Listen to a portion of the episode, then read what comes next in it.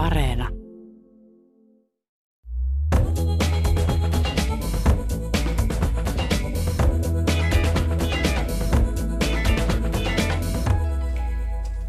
Kulttuuri Ykkösen vieraana on Helsingin hiippakunnan piispa emeriitta Irja Askola, jonka elämäkerta on vasta ilmestynyt. Anne Matson kertoo teoksessaan Irja Askola, elämäkerta, Suomen ensimmäisen naispuolisen piispan tarinan. Elämäkerta seuraa lasikaton rikkoneen lahjakkaan naisen vaiheita, kuinka Askola kasvoi yksinhuoltajaperheessä Lauritsalassa eteni yliopistolta kansainvälisille areenoille kirkon ykkösnaiseksi ja yhteiskunnalliseksi vaikuttajaksi. Teos luo intiimin kuvan ihmisestä, joka on aina puhunut tasa-arvon puolesta ja löytänyt yleisönsä myös runoilijana. Onko Irja Askola lohdun tuoja? Minä olen Pia-Maria Lehtola. Lämpimästi tervetuloa Irja Askola. Kiitos Pia. Aloitetaan taustoista. Syyskuussa 2010 tosiaan murtui lasikatto, joka oli estänyt monen lahjakkaan naisen etenemisen urallaan. Sinut Irja Askola vihittiin piispaksi, ensimmäisenä naisena Suomessa. Tukijoukoistasi Tapio Lampinen kirjoitti Facebookissa, että runoilija piispoja ei olekaan ollut kirkossamme pitkään aikaan.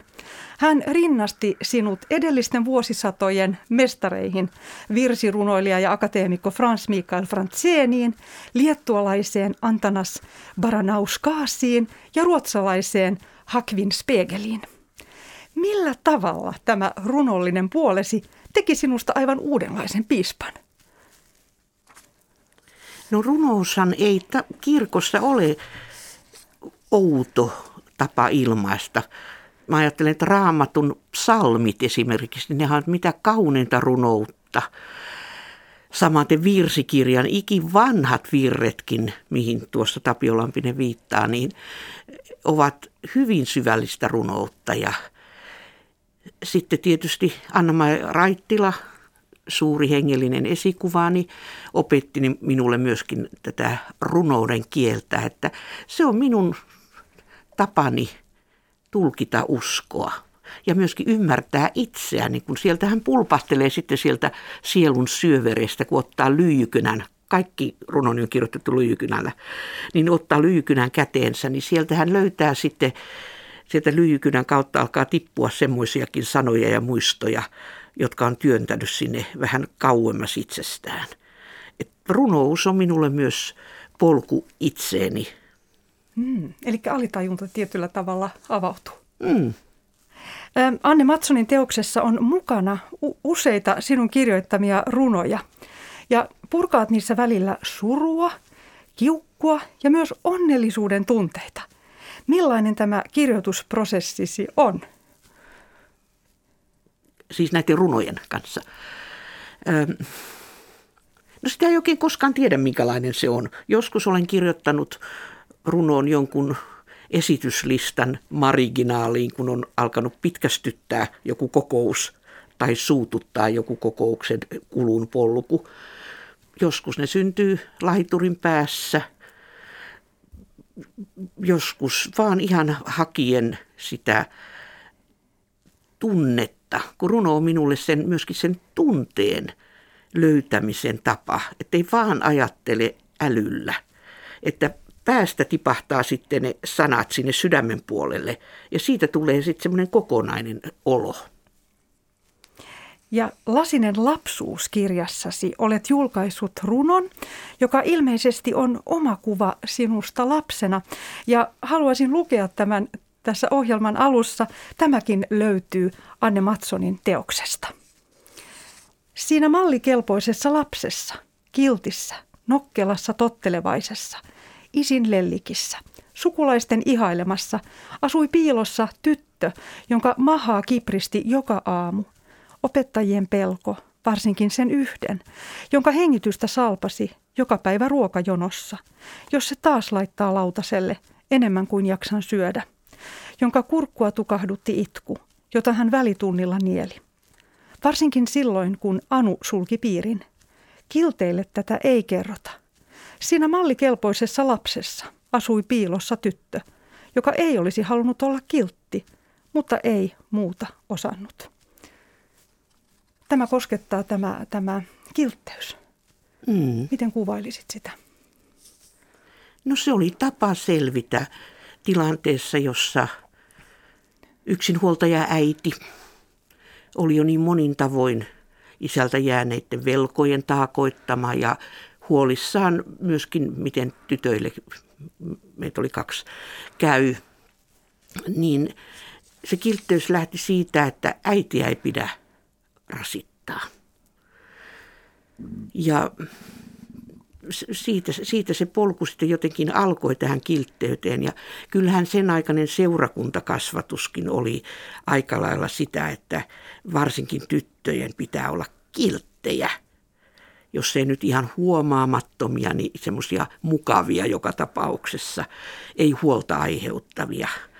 Ja sitten vasta aikuisena on ajatellut, miten yksipuolinen kuva raamatun nais, naisista annettiin tällä kiltteyden kuormittamisella, kun ne on aika hurjia tapauksia, rohkeita, vaikkapa vaan raamatusta löytyneet naiset, mutta sitten myöskin, jos erityisesti ajatellaan esimerkiksi Jeesuksen toimintaa, kuinka hän kohteli naisia, joilla siihen maailman aikaan ei ollut minkäänlaista esimerkiksi todistusvoimaa oikeudessa – ei siis tämmöistä pitävää sanavaltaa.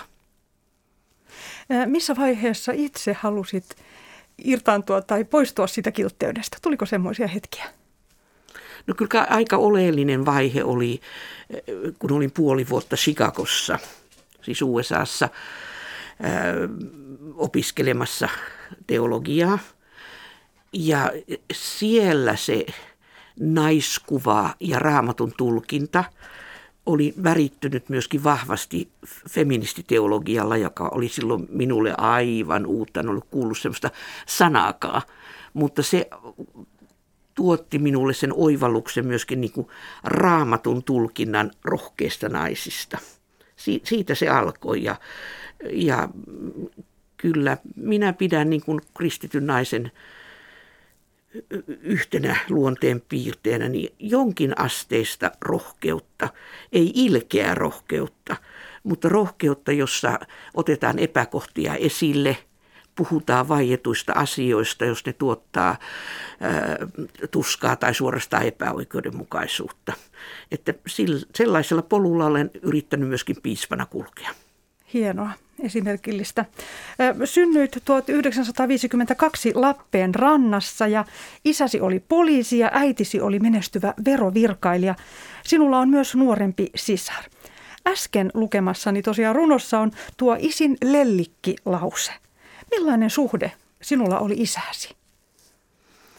No isäni sai ensimmäisen lapsensa, eli minut, jo yli 50-vuotiaana – ei kun hetkinen juuri siinä 50 paikkeilla.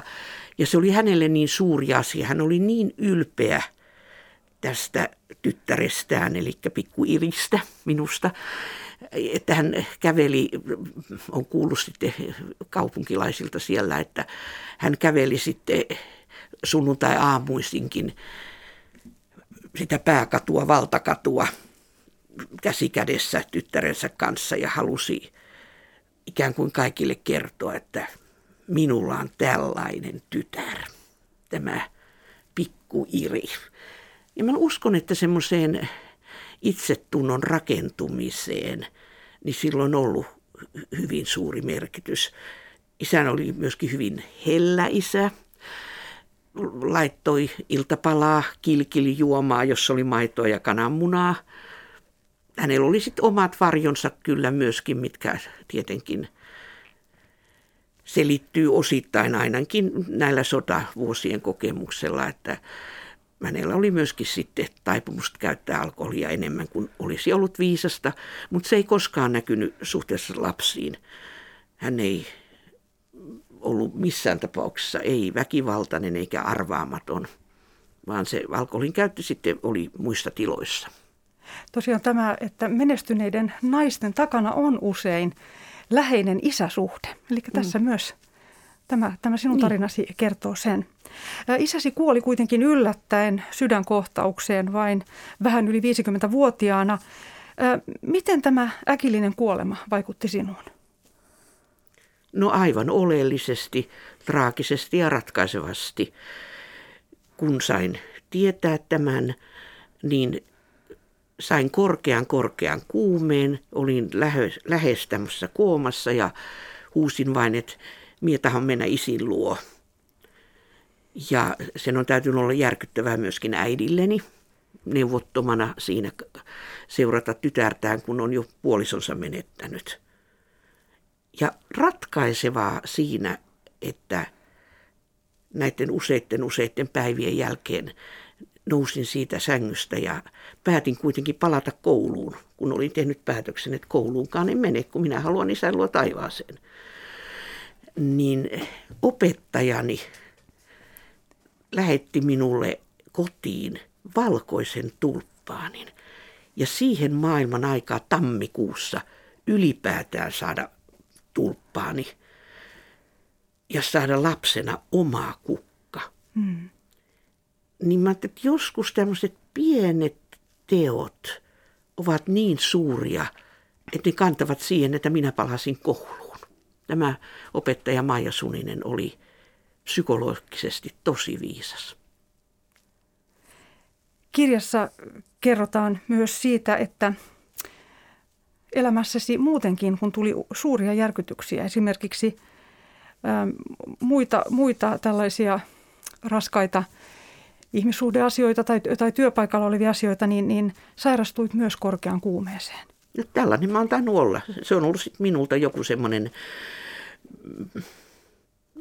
opittu tai tavaksi tullut tapa selvitä. Eli siinä korkeassa kuumessahan sitten katkee tavallaan se todellisuus ja hiipuu semmoiseen jonkinasteiseen turvapaikkaan.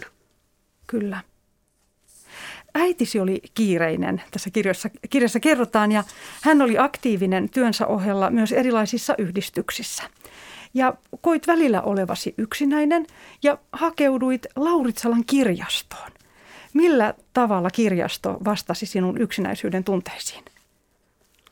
No ensinnäkin siellä oli näitä ihania kirjastotätejä, jotka todella kohtelivat meitä lapsia hyvin arvokkaasti.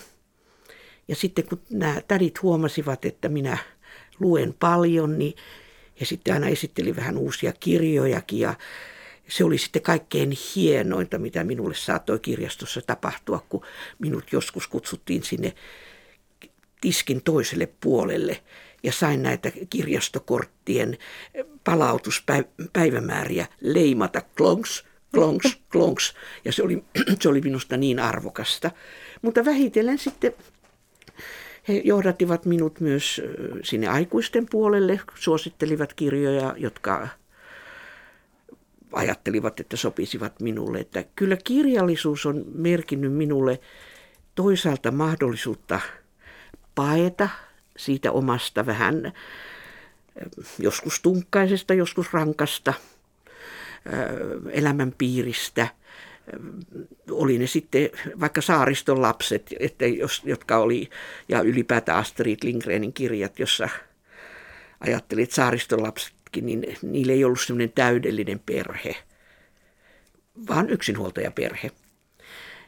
Ja sitten tietysti tulivat runot, jotka olivat minulle semmoinen tie itseeni, hait lohtua myös seurakunnasta ja seurakunnan tädit olivat sinulle esikuvia. Keitä he olivat? No siellä oli muun muassa nykyisen Mikkelin piispan Seppo Häkkisen äiti. Hmm. Ja sitten oli semmoinen Silja ja ketä kaikkia siellä nyt sitten olikaan.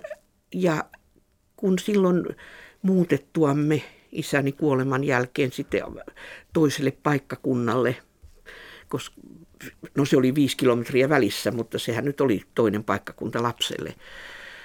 Ja koska äitini halusi, että hänen työpaikkansa oli meitä lähellä. Tai siis meitä, jotka sitten koulusta palasimme, niin aina hilppasimme sinne verotoimistoon hetkeksi ja se oli mukavaa.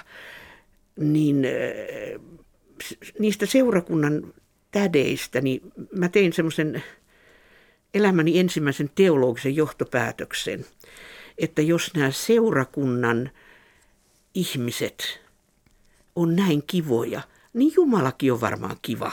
Mm. Ja mä olen vieläkin sitä mieltä, että, että me ihmiset olemme Jumalan käyntikortteja.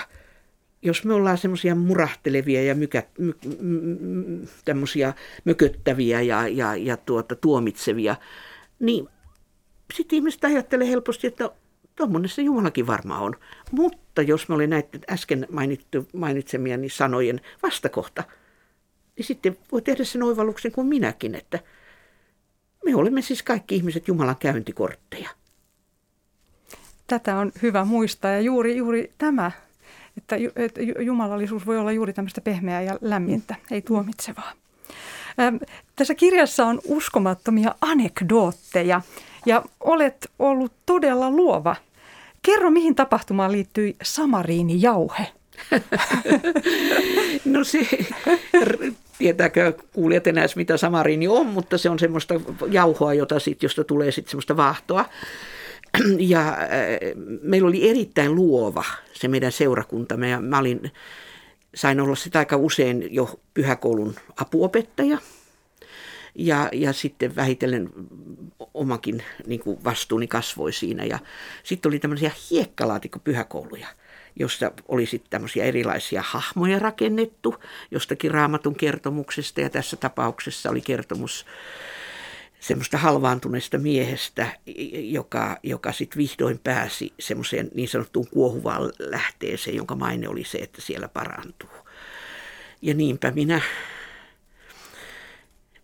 keksin sellaisen juonen, että, että sanoin, kun siellä oli sitten se pieni vesimalja siinä hiekkalaatikon keskellä, että sanoin, että hei, tuolla on lintu. Ja kaikki katsovat sinne ulos nämä lapset. Ja siinä vaiheessa mä kaadoin sitä samarinijauhetta siihen ja sitten tarina jatkui, että nyt tämä halvaantunut mies pääsee tähän lampeen, jossa hän sitten parantuu. Ja niinhän siinä sitten kävikin.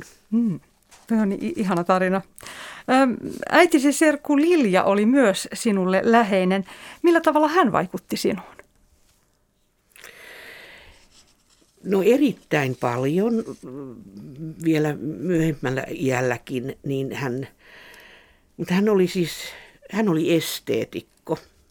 Hän oli kukkakauppias, hyvin kovan elämän itsekin käynyt käynyt hyvin nuorena, jäi sotaleskeksi ja monella tavalla kovan elämän, mutta hän oli suuri, suuri esteetikko ja kukkakauppian esimerkiksi, kun me olimme sisareni kanssa balettikoulussa, niin kevätnäytöksiin me saimme aina niin ihanan pienen kukkakimpun molemmat, että ne ei unohdu. Ja sitten hän oli tämmöinen värssyihminen, niin kuin me karjalaiset ollaan. Ja aina oli joulupaketin päällä tai syntymäpäivä puhelussa joku värssy. Ja vielä siis 90 vuotiaana, vähän sen ylikin, niin hän luki näitä värssyjä, siis pitkiä pätkiä tunnettujen suomalaisten runoilijoiden tekstejä – ja sitten meille tuli se tapa, että soitin hänelle aina lauantaisin kello 10. Kännykän aikana voi soittaa, vaikka olisi ollut ulkomailla.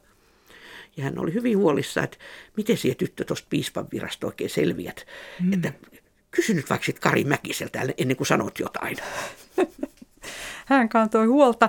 Öm, tosiaan lapsuudessasi koit paljon, kerron jo siitä isäsi kuolemasta joka tuli yllättäen, kun olit kuitenkin vain kahdeksanvuotias.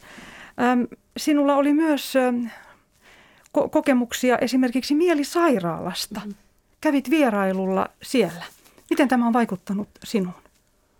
No minä olen kiitollinen äidilleni siitä, että vaikka jotkut sitä paheksuivat, että kun hän meni äitiään tapaamaan, silloin sanottiin siis rauhanmielisairaalaan, että hän otti lapset mukaan. Mutta se opetti toisaalta suhtautumaan näihin ihmisiin. Mummo heijasi siinä itseään, eikä oikein paljon puhunutkaan, mutta kyllä pystyi sitten jonkin verran aina tuottamaan myös sanoja. Ja kävimme joulutervehdykset viemässä ja äitien päivätervehdykset mummolle. Ja, et se auttoi näkemään myöskin sitä elämän niin kuin erilaisuutta, säröisyyttä. Että kun olin sitten piispana kerran yhdessä helsinkiläisessä isossa, nykyisin sanotaan psykiatrisessa yksikössä, niin se, ja kierrettiin siellä sitten, kun mä halusin, että kierretään näitä osastoja myös, niin se hoitaja sanoi, että miten sä oot noin luonteva täällä kävelemässä ja juttelemassa, niin mä sanoin, että no kuule, kokemusta on lapsuudesta saakka. Se on, se on vaikuttanut minuun monella tavalla nimenomaan myönteisesti. Ja varmasti juuri tämä empatiakykysi on lähtöisin sieltä. Niin, no toivotaan, että se on, tai, tai joo, ja että ei niinku pelkää semmoista erilaisuutta eikä kammoa. Valmistuit sitten sukusi ensimmäiseksi ylioppilaksi Lauritsalan yhteiskoulusta. Ja tästä koulusta moni vaikuttava henkilökin on saanut oppinsa. Uutisten lukija Arvi Lind kuuluu heihin. Mitä ajattelet Irja Askola, mikä oli tämän koulun erityisyys? Se oli aivan ihana koulu, aivan poikkeuksellinen. Siellä oli siis rehtori, joka rekrytoi nimenomaan ihmisiä, jotka olivat luovia, innostuneita, vähän erikoisiakin. Siellä oli, koskaan siellä ei olisi voinut kuvitella kuulevansa lausetta, että me teemme tai opetamme näin, kun on aina tehty. Vaan se oli melkein niin, että tehdään aina eri tavalla kuin on ennen tehty. Siellä oli ensimmäinen koulu, neuvosto, perustettiin. Minäkin istuin siellä, siellä koulutovereitteni kanssa rappusilla värkkäämässä niitä sääntöjä, ja joka on myöskin kuvaava, että me oppilaat teemme ne. Siellä oli ensimmäinen sen alueen kielistudio ja hyvin luovaa niin kuin taidekasvatusta. Joo, se oli, se oli hyvin innostava, innostava koulu. Ja nyt menemme taas kirjan piiriin. Valtiotieteiden lisensiaatti Anne Matson tosiaan kirjoittaa kirjan alkusanoissa, että nimitit häntä röntgenlääkäriksi ja terapeutiksi kirjan tekoprosessin aikana. Miksi? No ei se ollut ihan helppo prosessi. Että se röntgenlääkäriys tarkoittaa sitä, että kun tämmöinen erittäin timantin tarkka, taitava historioitsija – lähtee kirjoittamaan kirjaa, niin sitähän ei hutasta, vaan se käydään arkistoissa faktat tarkistamassa ja etsimässä lisää tietoa. Mä sain itsestäni tai perheestä ja suvusta semmoista tietoa hänen kauttaan, jotka hän löysi arkistossa, arkistosta, mutta minä en olisi tiennyt. Niin siinä oli vähän semmoinen eh, jännittävä, että mitä kaikkea hän, hän niin kuin läpivalaisee minut – ja sitten kun meillä oli hyvin erilainen myöskin äh, kieli, että kun minä olen tämmöinen tunneilmaisua käyttävä karjalaistaustainen ja sitten taas tämmöinen tarkka historioitsija on, että lause ja piste, lause ja piste. Me oltiin vähän molemmat semmoista toistemme kanssa kielikoulussakin. Jouduitko tämän prosessin aikana punnitsemaan, mitä kaikkea halusit kertoa? No varsinkin sitä, mitä en halua kertoa. Anne Matson toteaa kirjassa, että olet henkilö, joka näkee totuuden arvon. Millä tavalla tämä totuuden esiin tuominen on näkynyt elämässäsi? No tämä varmaan kumpuaa siitä, että meidän sukumme vaiheessa oli niin paljon myös sitä sen aikaista ilmapiiriä, että siellä oli siis vuoden 18 hyvin traagisia kohtaloita, niin, niin se tuotti mykkyyttä, ei puhuta.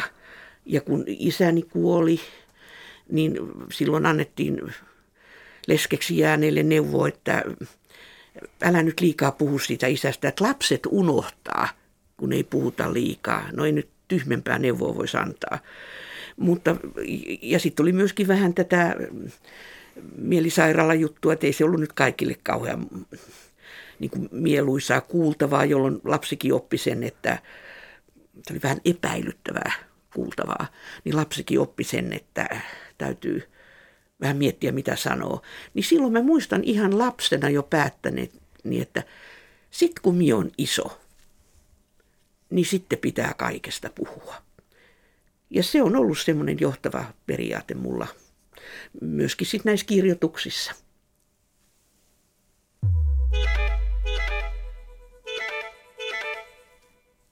Kuuntelet Kulttuuri Ykköstä ja Kulttuuri Ykkösen vieraana on Helsingin hiippakunnan piispa emeriitta Irja Askola, jonka elämäkerta on vasta ilmestynyt. Minä olen Pia-Maria Lehtola. Suomi tuli naisten piispuuden suhteen toisten Pohjoismaiden jäljessä. Tanskaan valittiin ensimmäinen naispuolinen piispa Liselotte Gauger-Rebel 1995 ja Ruotsiin Kristiina Udenberg vuonna 1997 ja 2010 piispa Irja Askola Suomessa. Ja ensimmäiset naispapit vihittiin Suomessa 1988 ja kuuluit heihin ja saitte myös vihaniskoillenne. Miksi me olimme Suomessa jäljessä? No olemmehan me olleet aika monessa muussakin asiassa, jos verrataan nyt niin Ruotsin ja Suomen kulttuurista kehitystä. Et me ollaan ollut semmoinen, vaikka kuulumme Pohjoismaihin ja hyvä niin, niin kyllä me ollaan vähän siinä reuna-alueella oltu.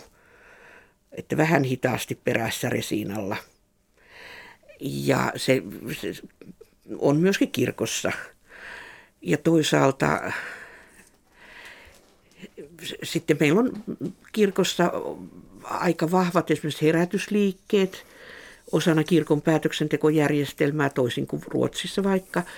Ja siellä on sitten hyvin paljon sellaisia päättäjiä, joille muutos, joko heidän raamattutulkintansa takia tai ihan vaan tämmöisten, että näin on aina ollut takia perusteluna, niin, niin on jarruttanut näitä tämän tyyppisiä muutoksia, niin kuin nyt esimerkiksi papin viran avaaminen naiselle.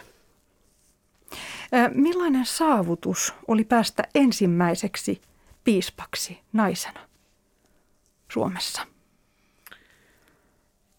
No sen mä ymmärsin kyllä posteista ja kaikenlaisista yhteydenotoista, että, että sillä oli vähän samanlainen merkitys kuin silloin naispappeuden avautuminen että se, se oli tämmöinen niin kuin kollektiivinen, yhteisöllinen ilo, että, että meille naisille, ja jotkut miehetkin kyllä sanoivat, että, että nyt oli aika tähän päätyä, että kirkko on saanut nyt myöskin naisen kasvot johtoonsa. Ja et, et minä nyt olin sitten se käytännöllinen ilmaisu siitä symboli, mutta kyllä se oli semmoinen kollektiivinen, yhteisöllinen ilo ja olen tosi kiitollinen, että sain tämän etuoikeuden. Mitä merkitsee se, että nainen on piispana?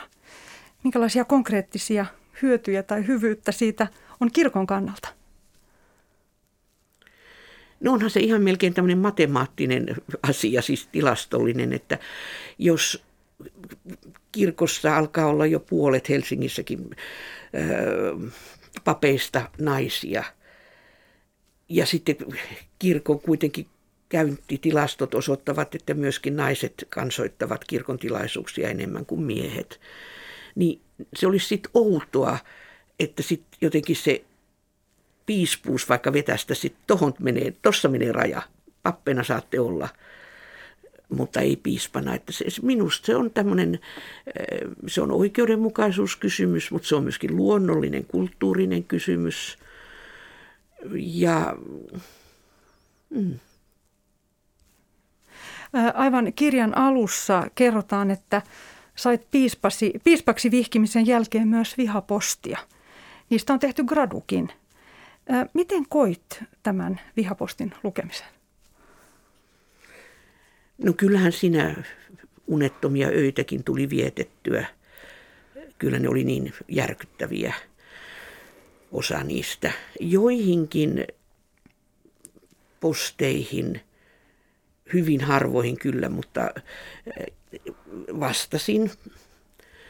Ja tietysti erityisavustajani Kaisa Kariranta oli siinä tukena ja vähän suojanakin. Mutta muistan kyllä, että kun yhdelle ihmiselle, että se oli kuitenkin asiallinen kirje, mutta, mutta tosi vihainen, niin, niin vastasin siihen, että ihan faktoilla. Ja hän sitten sanoi, että enpä olettanut, että vastaisitte, mutta minullahan on ollut ihan väärää tietoa. Hmm. Muutin mielipiteeni. Mutta kyllä mä sitten paljon niin kuin mietin, että mitä on sen ihmisen takana, joka, joka niin kuin tämän tyyppistä todella törkystä postia lähettää. Että ja on myös kristittyjä, jotka ovat kirjo- kirjoittaneet vihapostia. Ää, miksi, miksi on tätä naisvihamielisyyttä ja miten on mahdollista, että esimerkiksi kristityt myös kirjoittavat vihapostia? No minusta sen ei pitäisi olla ollenkaan mahdollista ja siinä mä kyllä koin, että piispakuntakin jätti minut aika yksin. Että minä olisin olettanut, että siinä tilanteessa piispat olisivat vaikka yhdessä voineet sanoa, että tämän tyyppinen keskustelukulttuuri ei sovi kristittyjen keskinäiseen vuorovaikutukseen eikä kommunikaatioon – mutta siinä oli sitten tietysti sitä hankaluutta, kun osa siitä vihapostistahan johtui, ei kaikki, osa oli, aika osa oli sitä naiseutta. Minä en pysty keskittymään alttariin, kun teidän kiharatukkani häiritsee, häiritsee minua. Mulla on luonnon kihara, että ja, ja, ja, mutta osa oli sitten kyllä semmoista nousi niin kuin näistä mun mielipiteistäni. Että, ja se, se, hän teki myöskin nämä, osa näistä piispoista, että jos se olisi tukenut minua julkisesti, niin kun mä puolustin silloin ja puolustan edelleenkin tasa-arvoisen avioliiton lain merkitystä ja homoseksuaalien oikeuksia kirkossa ja yhteiskunnassa. Ja sitten oli tämä turvapaikkakysymys silloin myös. Niin näähän on kaksi semmoista aika kuumaa aihetta. Ja sitten jos kaikki ei ole ollut piispoissa sitä mieltä, niin, niin sitten kanssani, niin sitten se tukeminenkin oli vähän vaikeaa. Kirjassa sanotaan myös, että teologiset tikarit lentelivät ja että tapasi toimia piispana oli toisten mielestä jotenkin väärä. Voitko kuvailla, minkä, minkälaisia nämä tilanteet saattoivat olla? No osa niistä liittyy jossain määrin tähän painostukseenkin näissä kahdessa asiassa, kun esimerkiksi siunasin lähetystyöhön öö, miesparin, että et, et, sä et voi näin tehdä. Se oli ihan tämmöistä painostusta. Öö, osa oli sitten, joidenkin mielestä mä en ollut tarpeeksi arvokas, kun mua oli niin helppo lähestyä ratikassa ja muualla. Et se, se oli vähän, ja sitten osallehan niin kuin, mä olin tämmöinen feministinen runotyttö enemmän kuin edustin sitä arvovaltaista pitkän instituution historiaa. Mutta mut, mä koin, että mä teen juuri oikein siinä. Eräs kollegani sanoi, kun eläke, eläkkeelle jäin, että, että Irja on arkipäiväistänyt piispan viran. Ja sitten minä kysyin varmuuden vuoksi, että onko tuo kiitos vai muite. niin hän alkoi nauraa ja sanoi, että kiitos. Hmm. Miten, miten kestit kaiken tämän, juuri konservatiivien ja homovihamielisten, kaikki nämä konfliktit? Mikä auttoi sinua? No yhtäältä suhteellisuuden tajuit, minähän sain niin valtavasti kannustusta ihmisiltä. Ja se, sitä ei koskaan niin kuin pidä väheksyä, että jos, halu, että jos on sellainen olo, että voisi kannustaa jotakin ihmistä tai kiittää, niin niin se, on, se kannattaisi tehdä eikä vaan miettiä, että tekisinkö hän olisi vähän hyvä tehdä, koska vaikeassa tilanteessa silloin suuri merkitys. Että se suhteellisuuden taju auttoi ja no sitten tietysti ihan sekin, että et mä, et mä koin, että en mä voi tehdä vastoin niin kuin omaa ajatteluani ja vakaumustani, että kun mä katson peiliin aamulla, niin, niin sieltä täytyy niin kuin näkyä ne kasvot, jotka on rohkeasti, mutta ystävällisesti omien periaatteitensa takana. Ja, et ky, kyllä, kyllä nämä tämmöiset asiat sitten auttoi auttoi sen suhteellisuuden tajun ylläpitämisessä. Jokin aika sitten kohua tempauksillaan herättänyt pastori Kai Sadinmaa erotettiin pappisvirasta. Hän siis ei saa enää toimia Suomen kirkossa pappina. Sadinmaa on sanonut toistuvasti, että sinä kävit hänen kanssaan keskusteluja ja hän muistaa sinut piispana, joka halusi kohdata hänet ja ymmärtää, mitä hän haluaa viestiä. Millä mielellä sinä seurasit prosessia, jossa häneltä poistettiin pappisoikeudet? No jos mä laitan sanan tähän, tai painon tähän sanaan prosessi, niin minä jotenkin ajattelin, että se prosessi ei vaikuttanut sellaiselta kuin minusta tämmöiseen keskustelevaan kirkkoon pitäisi niin kuin sisältyä. Mä en ole ollut siis, mä olen lehtitietojen varassa, plus sitten on muutaman kerran Kaisarimman kanssa keskustellut sen jälkeen, että täytyy ottaa niin kuin ihmisen psykologia myös huomioon silloin, kun tehdään hallinnollisia ratkaisuja, koviakin ratkaisuja. Ja vaikka se lopputulema olisi sama, mikä tässä oli, niin, niin sen prosessin psykologinen suunnittelu ja sen ihmisen persoonan niin kuin näkeminen ihmisyyden ja, ja semmoisen herkän tosissa olevan ihmisyyden kautta, niin se, se olisi minusta tärkeää. Ihan mikä tahansa konflikti on olemassa. Lähdit 1970-luvun alussa ensimmäiselle matkallesi Teseen Ranskaan. Millä tavalla tämä uskon yhteisö vaikutti sinuun? Olin itse yllättynyt, että tosiaan sinulla on ollut vahva kansa, kansainvälisissä piireissä ollut menneisyys, joka varmasti on näkynyt myös piispan työssäsi ajatusmaailmassasi. Mutta miten tämä TC, miten tämä on vaikuttanut sinuun? No aivan valtavasti. Mä oon joskus sanonut, että ennen Teseen tutustumista, niin minun uskoni oli mustavalkoinen televisio. Hmm. Mutta kun löysin hengellisyyden Teseessä, ennen kaikkea Anna-Mai Raittilan kautta, niin, niin minun uskon televisioni sai värit. Se toi tietysti vahvasti tämän globaalin todellisuuden ja sitten se poisti tämän joko tai, että joko sä olet kiinnostunut yhteiskunnallisista oikeudenmukaisuuskysymyksistä kristittynä, mutta sitten tämä hengellinen rukouselämä tai muu on vähän niin tai näin. Tai sitten toisinpäin, että sä oot vahvasti niin kuin sielunpelastuksen julistaja ja yhteiskunta on liian maallista. Ja, ja tämä Teseen äh, niin kuin, Teseen niin kuin jotenkin sulatti nämä asiat yhteen. Ne molemmat kuuluu kristityn identiteettiin ja sitten myöskin, että tämä suomalaiskansallinen ajatus, että musta tuntuu välillä, että suomalaiset puolivahingossa uskoo, että taivaassakin puhutaan suomea ja lauletaan Sionin virsiä. Että se, se semmoinen avautuminen niin kuin globaaliin kansainvälisyyteen, niin, niin se, se oli... Ja, ja sitten tietenkin tämä Anna-Maja Raittilan runous, niin kyllähän mä siitä sitten ammensin. Ja jollakin tavalla varmaan oli, niin kuin, rohkaisi myös minua sitten tähän runotytön rooliin. Äm, olit myös Chicagossa, asuit siellä muutaman vuoden ja löysit feministiteologian. Äm, miten se tapahtui? Jo puoli vuotta asuin vaan.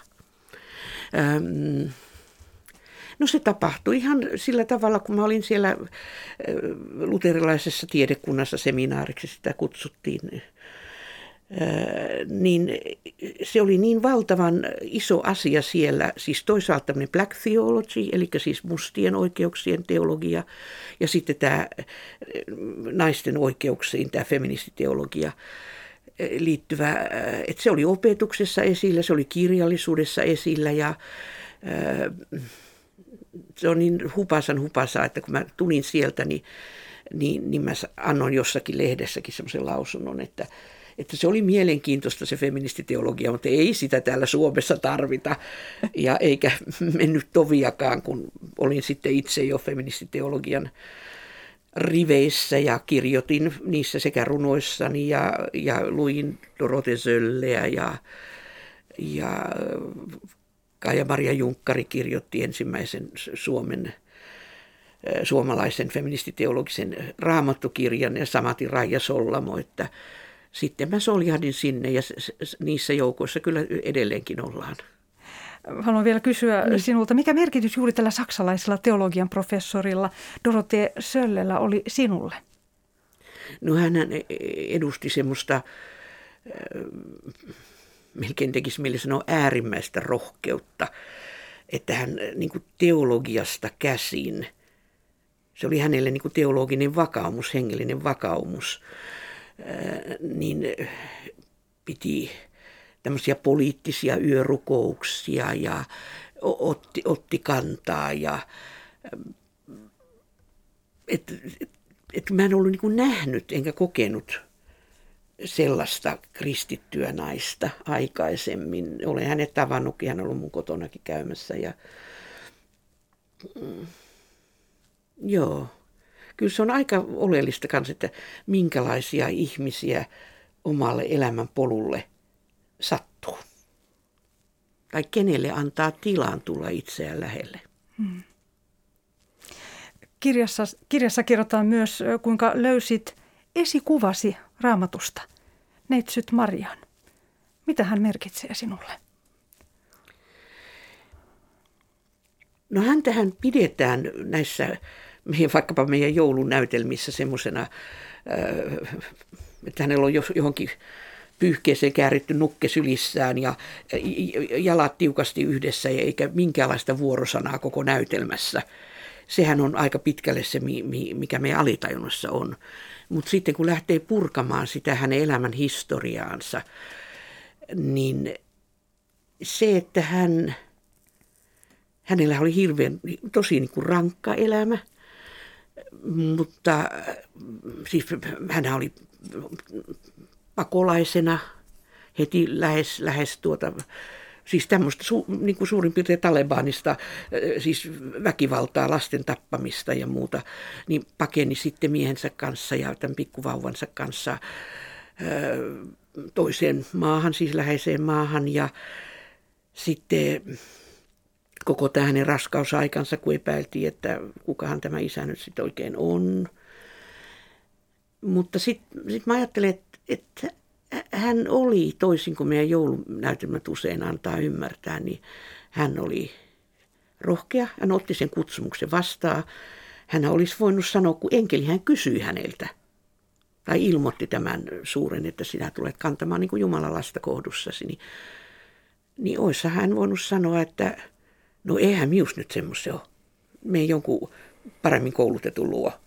Mutta hän otti sen tehtävän vastaan ja, ja sitten hän kirjoitti myöskin äh, sen Marian kiitosvirren, joka on säilynyt raamatussa. Siis tämmöinen oppimaton nainen, äh, niin sitä kutsutaan Marian kiitosvirreksi, että, että hän on katsonut, katsonut alhaisten puoleen siis ei Maria, vaan, vaan Jumala. Ja äh, se, se on niin kuin, se on rohkean naisen kirjoitus, joka ei ole alistettu, vaan jolla on oma ääni.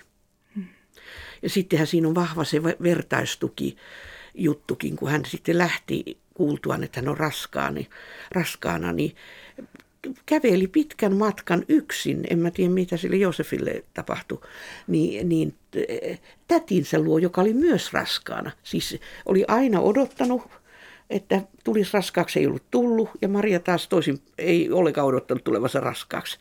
Ja hän viipyi siellä aika pitkään.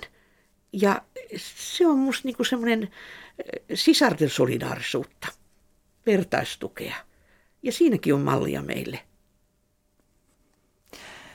Yksi kirjan koskettavimmista kohdista on kertomus äitisi kuolemasta eräänä jouluna. Mitä koit hänen kuolinvuoteella? No ensin tietysti pelkoa, kun siihen aikaan en ollut aikaisemmin tavannut kuolevaa ihmistä. Ja mun käsitykset kuolemasta oli lähinnä tämmöisiä lännen elokuvien, jossa ammutaan ja sitten kouristellaan. Ja, ja mä olin aika kauhuissa niitä, miten, mitä tässä tapahtuu. Mutta sitten, sitten se yksi kaksi olikin niin, kuin niin levollista. Mä pidin häntä kädestä kiinni, hyräilin vähän virsiä. Ja sitten yksi kaksi hän nousi siitä sängystä – niin kuin ylös, siis niin kuin istuma-asentoon ja sitten laskeutui takas ja oli siis yö, joulukuun loppupäivien synkkä yö. Ja se koko huone tuli täyteen valoa ja mä koin semmoista suurta rauhaa ja itse asiassa koin, että se nyt mä katson tuonne ikkunaan päin, kuulijat tietysti näe sitä, että hän niin kuin, ikään kuin se sielu irtaantui ja lensi tuonne toiselle puolelle ja se oli niin kaunis hetki, mm. mutta se oli myös niin semmoinen kutsuva, että, että, että mäkin voisin oikeastaan siirtyä tuon puoleisuuteen. Mm. Se oli, se oli levollinen. Ja silloin mä ajattelin, että jos mä en olisi ollut jo kristitty ja uskovainen, niin siinä hetkessä mä olisin tullut sellaiseksi. Tämä kirja on monella tavalla rohkea. Kerrot myös rakkaussuhteistasi. Mikä yhdistää sinun rakastamasi, raka, miehiä? No meillä oli Anne Matsonin kanssa aikamoista kiistaa, että mitä niistä ylipäätään sanotaan ja pitääkö sanoa ollenkaan mitään. No kommunikaatiokyky. Ja semmoinen tietynlainen, no tietynlainen lämpö, mutta myös, mutta myös se kommunikointikyky ja semmoinen kiinnostus elämää ja yhteiskuntaa kohtaan – ja Geneven aikoina koit ehkä sen vahvimman rakkaussuhteen. Mm. Kirjassa kerrotaan, että se vaikutti sinuun esimerkiksi vihkitilaisuuksissa, tämä kokemus. No jos on oikein syvän rakkaussuhteen kokenut, niin kyllähän se tuo siihen omaan naisen identiteettiin jotakin semmoista hyvin merkittävää, oleellista. Ja silloin mä ajattelen, että on niin kuin helpompi seisoa sellaisen parin edessä, joka on syvästi rakastunut toiseensa, toisiinsa ja niin kuin nauttia siitä heidän, heidän tuota rakkaudestaan ja ilostaan. Että kyllä, kyllä se on semmoinen, sillä on tämmöinen hengellinenkin ulottuvuus. Kun sinut Irja Askola valittiin piispaksi, niin – taiteilijaprofessori Päikki Priha kutsuttiin suunnittelemaan sinulle juhlakaapua. Mikä siinä oli erityistä ja uutta? Miltä se näytti? No ensinnäkin Päikki oli varmaan paras mahdollinen siihen tulemaan. Meillä oli aivan valtavan ihana yhteistyö. Se oli nimenomaan yhteistyö. Ja sitten vielä Riitta Ojala, joka oli siis tämä, tämä käytännön työn toteuttaja – niin se, mikä siinä oli erityistä, oli se, että, että me lähtimme hakemaan niitä symboleja yhdessä. Eli halusin esimerkiksi, no ensinnäkin halusin, että se on vihreä, koska se on kasvun väri, se on, se on luonnon väri, se on tätä kaikkea. Ja sitten mulla oli, mä halusin, että sinne taakseni ei tule niin kuin ehtoollismaljaa, kun sehän, on, sehän erottaa kristittyjä vieläkin. Me emme voi mennä yhdessä ehtoolliselle. Mutta siellä on kastemalja, joka on meille kaikille yhteinen. Jos ihminen siirtyy kirkkokunnasta toiseen syystä tai toisesta, niin, niin, niin ei häntä kasteta enää uudelleen. Sitten siinä on tässä näissä sivureunoissa simpukoita – jotka on pyhiinvaelluksen symboleita. Ja mä ajattelin, että tämä on kuitenkin semmoinen vaeltajan matka. Ei pidä istahtaa, ei sakastin verhojen taakse eikä, eikä kokoustuoleihin, vaan on kuljettava. Piispan pitää kulkea, vaeltaa. Hienoa. Tähän loppuun haluaisin vielä kysyä sinulta, miten synnin käsitys on muuttunut modernissa ajassamme? Mitkä ovat aikamme syntejä?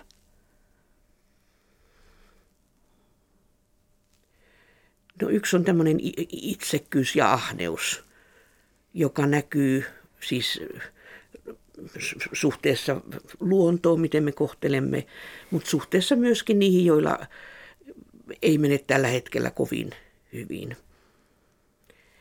Ja sitten toisaalta tämä, vaikka me olemme nyt ja koko ajan puhumme tästä suvaitsevuudesta ja monikulttuurisuudesta ja kaikesta, niin kyllä meillä aika lailla on vielä äh, semmoisen erilaisuuden vierastamista. Ja sitten mä haluaisin puhua lasten puolesta. Ei lapsista pidä tehdä suorittajia eikä äh, lapset tarvitsevat aikuisia ja joilla ei ole koko ajan tietokone auki tai hermot kireellä. Että, ja siinä me myöskin me, joilla ei ole omia lapsia, johon joukkoon itsekin kuulun, niin, niin me voisimme enemmän sitä, että koko kylä kasvattaa mm. lasta, tätä afrikkalaista sanalaskua, että voitaisiin olla aikuisia – Minä kiitän Irja Askola, että tulit vierakseni tänne Kulttuuri Ykköseen. Kiitos Pia-Maria. Tämä ohjelma ja kaikki muutkin Kulttuuri Ykköset löytyvät Yle Areenasta. Tätä ohjelmaa oli kanssani myös tekemässä äänitarkkailija Marko Vierikko ja tuottaja Olli Kangassalo. Huomenna Kulttuuri Ykkösen aiheena on musiikin opiskelu. Miten musiikin opetus toipuu koronasta? Huomisen ohjelman juontaa Janne Palkisto. Minä olen Pia-Maria Lehtola Toivotan teille kaikille kaunista päivänjatkoa.